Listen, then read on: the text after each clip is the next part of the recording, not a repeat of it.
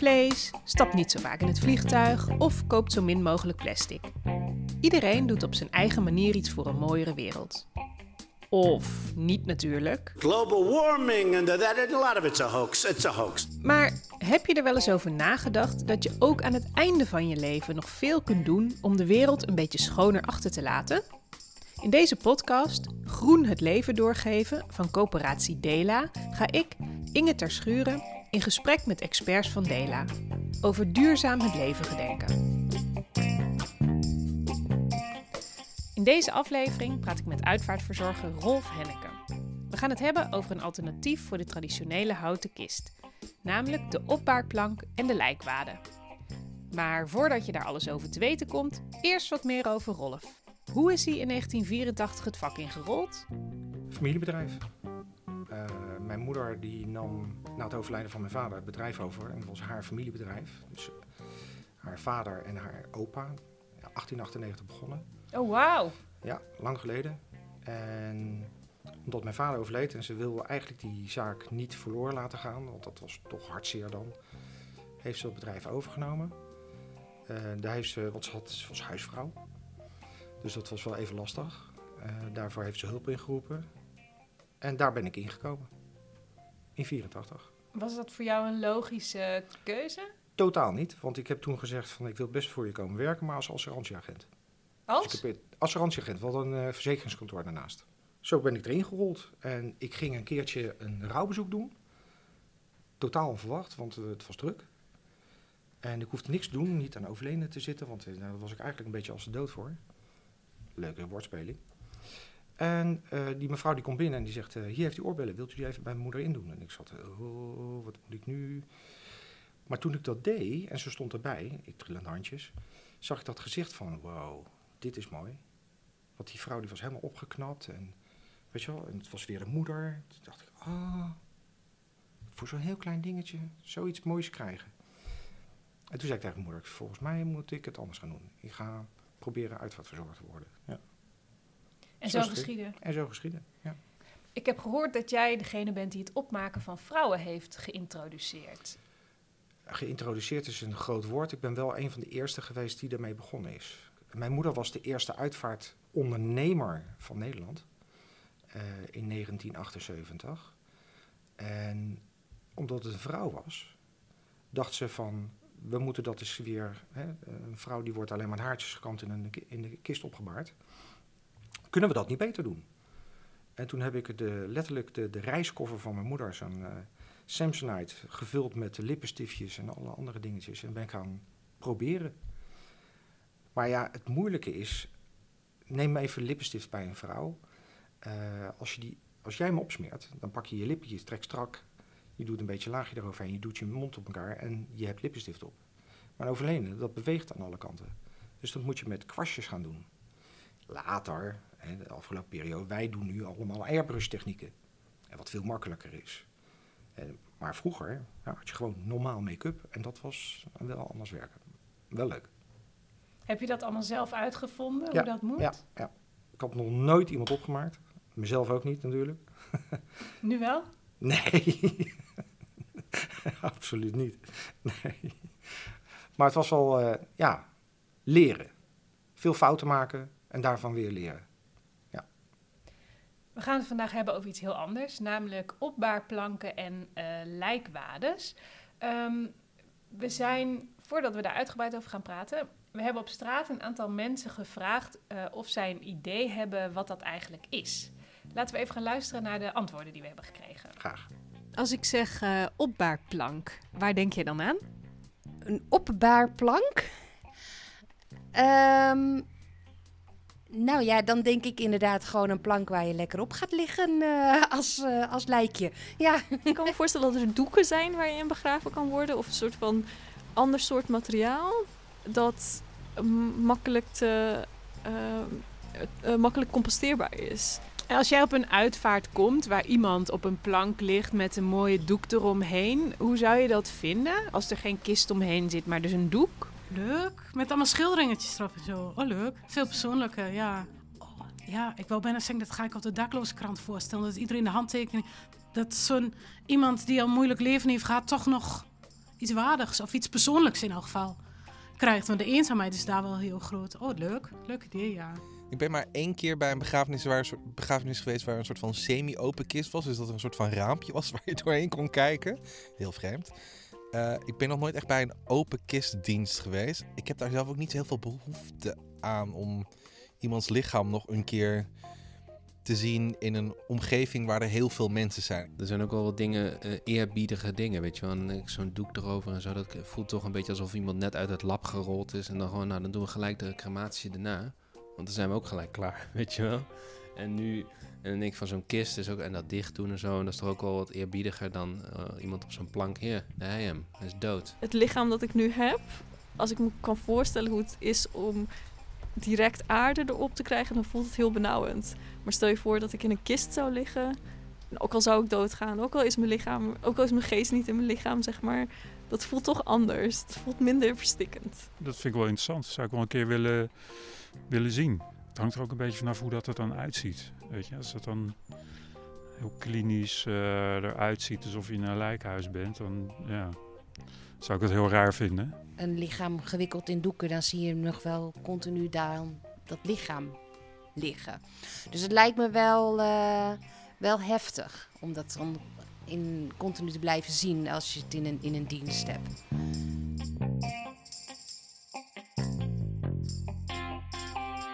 Laten we eens beginnen met wat mensen denken over wat het eigenlijk is. Een opbaarplank en een uh, lijkwade. Klopt dat een beetje?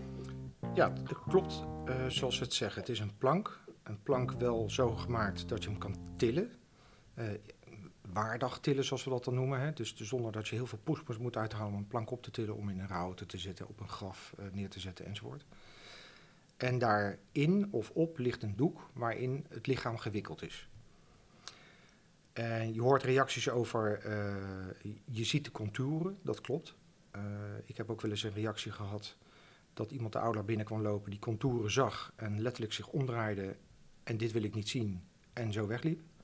Dus je hebt ook hele confronterende uitvaarten dan. Want ja, precies wat mensen zeggen, je ziet het.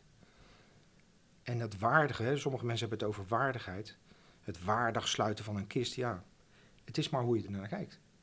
Uh, je hoort ook reacties over, uh, oh mooi, uh, helemaal open en ja, dan lig ik in de open lucht of dan gaat het zand zo over me heen. Dat vind ik wel mooi eigenlijk iedereen heeft zijn eigen idee daarover. Ja, en de verschillen zijn zo groot. Hè? De, een Enorm. Die, de een die zegt wauw, wat mooi en persoonlijk. En de ander die zegt oh, ik vind het een beetje eng en te confronterend. Ja, klopt. Is dat ook wat jij meemaakt? Ja, dat is precies wat wij meemaken. En waardoor mensen juist ervoor kiezen of juist er niet voor kiezen. Het is, heel, het is echt zwart-wit. Ja. ja, en juist ervoor kiezen is het dan omdat het persoonlijker is? Persoonlijker, opener. Uh, het kan met, uh, een persoon kan claustrofobie hebben gehad en dan ga je hem ook niet opsluiten. Het kan geloof zijn, het kan de uh, way of life zijn, het kan van alles zijn. Weet jij nog wanneer je voor het eerst dit zag, een opbaarplank en een lijkwade? Als de dag van gisteren. Vertel. Ja. we hadden een dame die in Den Haag ook een weefster is, dus die maakt lijkwades. En haar moeder overleed en die persoon hebben we voor het eerst op een plank opgebaard en gecremeerd op Eikelenburg in Rijswijk. Wanneer was dat? 19, ik heb het opgezocht, 1992. Wat zijn de regels daar eigenlijk voor? Heb je toen nog moeten uitzoeken, mag dit eigenlijk wel? Ja, zeker. Uh, eigenlijk hetzelfde wat we hebben moeten doen met die kartonnen kisten die we een tijd hebben gehad. Uh, je moet voldoen aan een aantal eisen. Uh, als je begraaft zijn er heel weinig eisen eigenlijk. Alleen maar dat er een omhulsel is die op de lift kan staan en waarmee je een kist kan laten dalen. Maar bij een crematie moet de onderkant zodanig hard zijn dat die ook goed in een oven geschoven kan worden zonder gevaren voor de ovenist.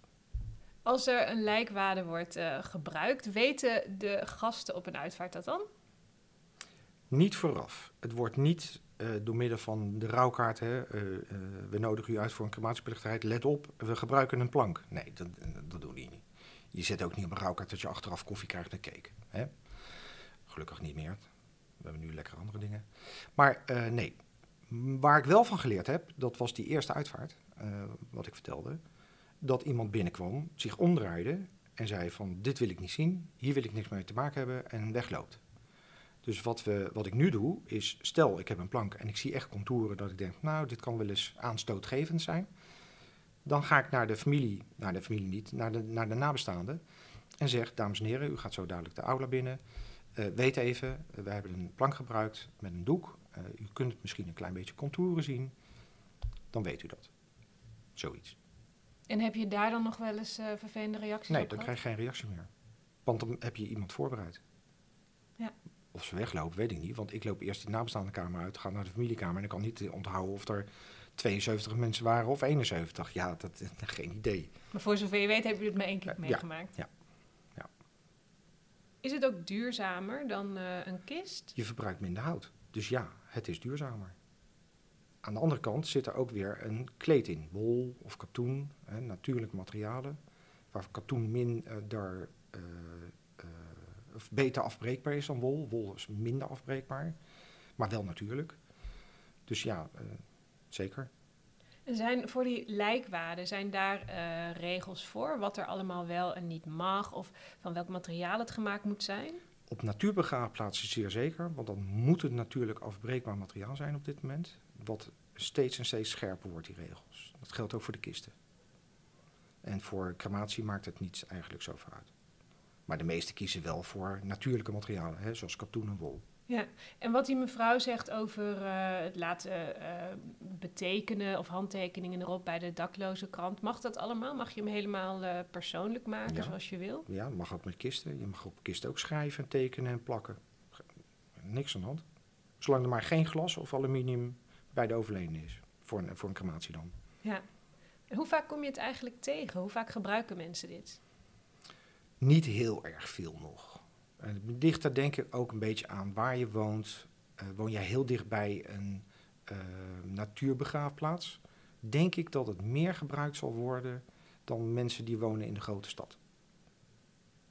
Ja, op de een of andere manier associeer je het toch heel erg met een natuurbegraafplaats. Hè? Het enige waar ik het ook van ken is bij een natuurbegraafplaats. Klopt. Maar het is niet altijd zo. Want we hebben ze al in de stad ook gewoon gebruikt.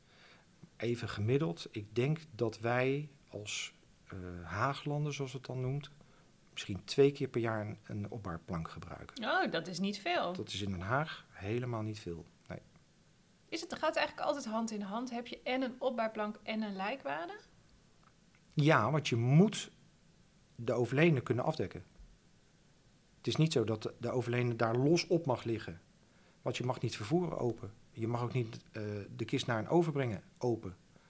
De overnist mag geen overledene zien, want die moet ook een beetje beschermd worden. Eh, als je op een begraafplaats bent, eh, moet het ook ingewikkeld zijn. Dus niet dat je het lichaam daadwerkelijk ziet. Ja, dus als je een opbaarplank hebt, heb je altijd een lijkwade. Ja. We hadden het er net over, het kan persoonlijker zijn. Maar is duurzaamheid ook een keuze waar, waarom mensen hiervoor kiezen? Ja, zeker. Zeker. Eh antroposofen, maar ook geloven. Hè? Want eh, misschien moeten we daar eens even... eh, wa- waar het beetje vandaan komt eigenlijk... is de open kist gebruiken bij het begraven. Dan wel cremeren. Uh, Hindoestanen hebben standaard een open kist in de aula staan... waar iedereen afscheid van neemt voordat we naar de overruimte gaan... en daar een ceremonie. En bij de islamieten is het juist het begraven met een open kist... en die kist blijft altijd open. Dus die, die, die overledenen gaan in een, in een graf waar een bekisting in zit. Zeg maar een soort hokje die je dicht kan maken met plankjes. Waar de kist los in staat. En die zo hoog dat de overledene rechtop kan zitten. Dat heeft met het geloof te maken. De engel Gabriel gaat die persoon ooit halen en moet hij begroeten door rechtop te gaan zitten. Dus daar hebben ze rekening mee gehouden. Maar die kisten moeten dus open zijn aan de bovenkant. En daar is het volgens mij een beetje uitgekomen van, oh, open kist mag, dan mag plank ook. Kom je veel gelovige mensen tegen die, eh, die dit gebruiken? Uh, op dit moment zijn, is, is bij de islamieten en bij de hindoestanen wordt het nog niet heel veel gebruikt. Want zeker bij hindoestanen, uh, de kist is wel open. Uh, maar willen ze juist aan het einde gesloten hebben om mee naar de oven te gaan en daar weer heel even open te leggen en dan weer te sluiten en dan de oven in te gaan.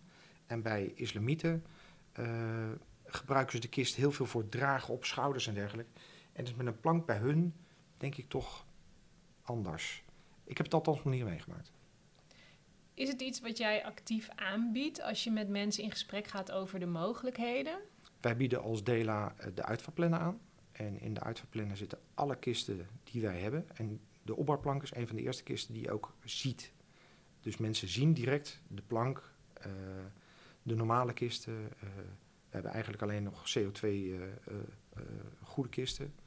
Biologisch afbreekbaar, vurenhout, dus geen spaanplaat meer. En daar zitten deze kisten direct bij. Dus mensen zien het gelijk. Probeer jij mensen ook eh, over te halen als ze nog twijfelen, omdat dit een duurzamer alternatief is? Als ze beginnen over duurzame uitvaarten, dan zeer zeker. Ja, En merk je dan dat er nog eh, eh, drempels zijn? Of dat ja ze- zeker. Ja? Ja, en, en- Noem eens een voorbeeld. Nou, precies wat, we, hè, wat de mensen ook op de, net zeiden. Het confronteren met de contouren van het lichaam. Daar zit vaak een, soort anti tegen. Een, een drempeltje. Want men is het niet gewend. Men wil de kist sluiten. Dat kan niet. Eh, men wil iets op de kist neerleggen. Bloemen, kruisjes, nou ja. Dat is moeilijker, want je legt iets op het lichaam. In plaats van op een kist. Dus daar moet je wel bij, bij stilstaan. En dan kiezen ze toch voor een ehm, biologische kist waar een deksel op zit. Is dat dan die confrontatie met de dood? Of is het toch de tradities waar mensen aan vasthouden? Ik denk dat het met tradities te maken heeft. Het is het, is het doorbreken van die traditie, maar dat duurt even bij ons, zeg maar, in de uitvaartwereld. Ik, als ik zie al, hè, toen ik begon en nu, dat is bijna 40 jaar nu, dat is enorm. Maar het gaat sluipend. Heel langzaam komt het allemaal in. Ja, omdat het zo precair is, omdat mensen het Ja. goed willen doen. Ja, het is hun moeder, het is hun vader. Je wil het goed doen, je wil... Oh, nee, dat heb ik niet gevraagd aan mijn moeder. Zal ik dat nou wel doen of niet doen? Ja, oh nee, mijn moeder heeft nood gehad over begraven cremeren. Wat moeten we nou doen? Die vragen. En je wil het maar goed doen, goed doen. Want zij moeten door. En bijvoorbeeld een hele dikke lijkwade, waarbij die contouren niet eh, echt te zien zijn. Is dat dan een, een optie? Kan. Eh, er zijn inderdaad hele dikke lijkwades. Zeker met eh, de, de wollen, eh, die zeg maar een centimeter dik zijn. Dan zie je al bijna niks.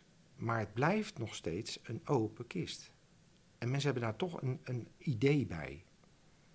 En op sommige sites kan je dan zien hoe dat dan in werkelijkheid eruit ziet. En dan nog zijn er mensen die denken, oh, dat is wel leuk, maar niet nu. Snap je? Zeker. Dus ik denk over tien jaar dat we al een stap verder zijn. Bij eh, een traditionele kist heb je het ritueel van het sluiten van de kist met de deksel erop. Kun je bij een lijkwade ook een, een soortgelijk ritueel hebben? Zeker. Eh, je kan het lichaam zodanig wikkelen dat je elke dag daar van die wikkel een klein stukje sluit. Tot de dag van de uitvaart, dat je het laatste gedeelte dicht doet. En je kan natuurlijk ook eh, spulletjes neerzetten. Je kan de plank beschilderen. Je kan stickers plakken. Ballonnen eraan hangen. Verzin het allemaal maar. Alles kan. Wat is het meest bijzondere wat jij tot nu toe hebt gezien?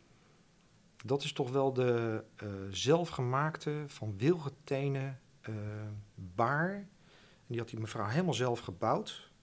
En die moest van vier hoog een flat uit. En op de dag van de uitvaart werkte de lift niet. Oh, Ja, en toen hebben we de, van vier hoog naar beneden de wilgetenen op haar plank naar beneden moeten dra- dragen. Ja. dat was wel een Oh, dingetje. Dat was wel een dingetje, ja. Want die mevrouw had hem voor zichzelf gemaakt. Helemaal van tevoren ook met ons besproken. Van ik ga dat maken, kan je langskomen, kan je er naar kijken.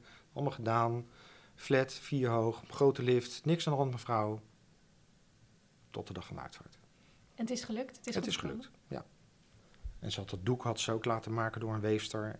En daar lag ze helemaal in met allemaal tekeningen van zon en zee en water. Dat is prachtig mooi. Echt mooi. Bijzonder. Ja. Kan zo'n lijkwade en opbaarplank, kunnen die ook in eh, een reguliere lijkwagen? Ja, nou dat is, dat is eh, ook zo'n dingetje. Dat is de reden waarom de, de planken die Dela gebruikt, eh, die zijn allemaal getest. Hè? Dus eh, dat ze in een rouwauto kunnen, dat ze in een oven kunnen, dat ze op een eh graflift kunnen. Een graflift moet je even voorstellen, is geen lift. Maar het zijn eigenlijk twee stalen draden waar een kist op staat. En dat moet natuurlijk naar beneden kunnen. Ehm, een wilgetenen, Dus waar geen plank onder zit, als die een, een rouwauto ingaat, daar zitten rolletjes. Dus je hebt geen plank die recht is, die er overheen rolt, maar dan moet het schuiven. Dus het moet wel materiaal zijn dat kan schuiven. Anders heb je wel een, eh, weer een uitdaging.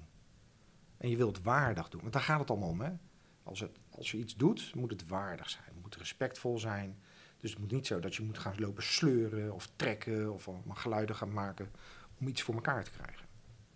En het, en het dragen van zo'n opbaarplank, hoe gaat dat? Op exact dezelfde manier als met een kist. Zitten aan beide kanten drie grepen vaak. eh, waardoor het met zes man gewoon gedragen kan worden. Aan de hand, op de schouder, wat je maar wil. Zit er een ontwikkeling door de jaren heen in die planken, hoe die Ja. veranderd zijn? De eerste planken waren eigenlijk, moet je een, eh, een traditionele kist, haal gewoon de hele bovenkant ervan af tot eh 12 centimeter hoog vanaf de bodem. Daar doe je, zaag je greepjes in en dan ga je tillen. Dan, dan snap je al dat je met je hand, de zijkant van de hand, de, de, de, de achterkant, dan raak je de overlenen soms. En dat is voor dragers weer, hmm, weet je, ik wil niet de overlenen raken. Want ja, dat is toch weer een dingetje. Dus wat is langzaam gekomen, dat er een plank is gekomen waarbij aan de zijkant van het hout daar de greep zit. En dat is hoe ze er nu eh, Ja. uitzien. En mooi rond afgewerkt, dat je niet je vingers snijdt. En eh, het is allemaal ontwikkeling. Hele traditionele eh, kisten, die eh, zijn soms eh, gelakt en ehm, eh, bepaalde kleuren. Is er bij opbaarplanken ook die diversiteit of is dat allemaal natuurlijk hout? Vroeger waren ze van massief vuren gelakt of massief eiken. De eerste waren eiken, gelakt. En nu is dat lakken eigenlijk bijna overal weg. Want lakken betekent dat je weer niet biologisch be- bezig bent. Dus je laat het eigenlijk open. En je moet eigenlijk hout gebruiken wat zo snel mogelijk eh, uit Europa met zo min mogelijk kilometers ergens vandaan moet komen. Hè, duurzaam, CO2-laag. En dat betekent dat je vuren of eh, Hollands hout, zoals wij dat noemen, uit de Veluwe gaat gebruiken. Is dat gebruik, ja? Ja, er wordt heel veel gebruikt. Ja. Is hetzelfde hout als wa- waar de Dela, de, de Ja. duurzame basiskist Juist, van eh, gemaakt wordt? Ja. Zou je het zelf willen? Ik? Nee. Ik heb een, ja, ik heb een hele, misschien een rare, maar mijn kist wordt, eh, wil ik liefst blauw hebben, donkerblauw. Eh, ik wil gecremeerd worden en ik wil verstrooid worden op zee. Maar dat heeft met marine achtergrond en zeeverkenners heb ik gedaan. Dus ik heb veel met water te maken. Ja. Ah, vandaar ook de blauwe kist. Ja. Ah, je zou ook een blauwe opbaarplank en een blauwe lijkwade kunnen doen. Ja, dat is niet mijn ding. Nee. Nee, waarom niet? Ja, ik wil. eh, ik, ik heb een bepaald soort kist in mijn hoofd. Ehm, dat komt door mijn verleden. Ik, we hebben ooit een keer een blauwe kist ontworpen. Eh, het is wel lang geleden hoor. Bij een kistenfabriek. En dat is mijn kist. Dat, ja, zelf gedaan. En, eh, ja. Die kist bestaat nog steeds trouwens. Ja, daar had je al een gevoel bij en dat is altijd gebleven. Ja. En hoe kijk jij naar de, de toekomst? Welke ontwikkelingen zie jij die eh, op dit gebied interessant zijn? Resumeren. Dat is een hele bijzondere. Die hebben we nog niet in Nederland. Eh, we zijn er wel mee bezig. Dus het zeg maar afbreken van cellen door middel van een loog. Eh, en dan denk ik dat we kisten gaan gebruiken die we gaan hergebruiken. Ja, gaat dat gebeuren? Ik denk van wel.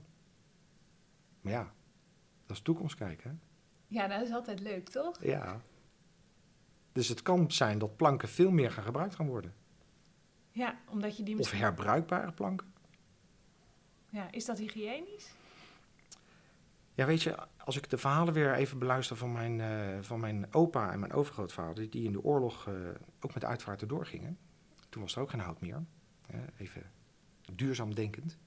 Er was geen hout meer, dus wat gingen ze doen? Ze maakten een kist met een luikje aan de onderkant. En als men op het graf was, dan drukte je op, hè, dan kon je iets maken, waardoor de hele onderkant van de kist open ging. En dan bleef het overleden in, de kist, in, de, in het graf liggen. En trok de hele kist weer eruit, die deed je weer dicht. En dan ging je de volgende daarmee doen. Dat was uit eh, besparing van hout, hè, omdat het er niet was. Maar je kan ook in de toekomst kijken van nou, als wij een plank wel gaan lakken, waardoor je hem schoon kan maken, of een ander materiaal gebruiken, bijvoorbeeld metaal, aluminium, verzin het, die je schoon kan maken, dan zou je hem kunnen herbruiken. Want bij resumeren is het zo dat eh, alleen het lichaam in, die, in, die, in dat bad gaat, maar niet de kist. Als we duurzaam bezig zijn, en even helemaal naar de toekomst, waarvoor zouden we nog steeds hout gebruiken? Als je, kan, als je gaat resumeren. Maar goed, het is een vraag die komt en die moet een keer beantwoord gaan worden. We gaan Weet het niet. afwachten. Ja, zo is dat. Dankjewel. Graag gedaan.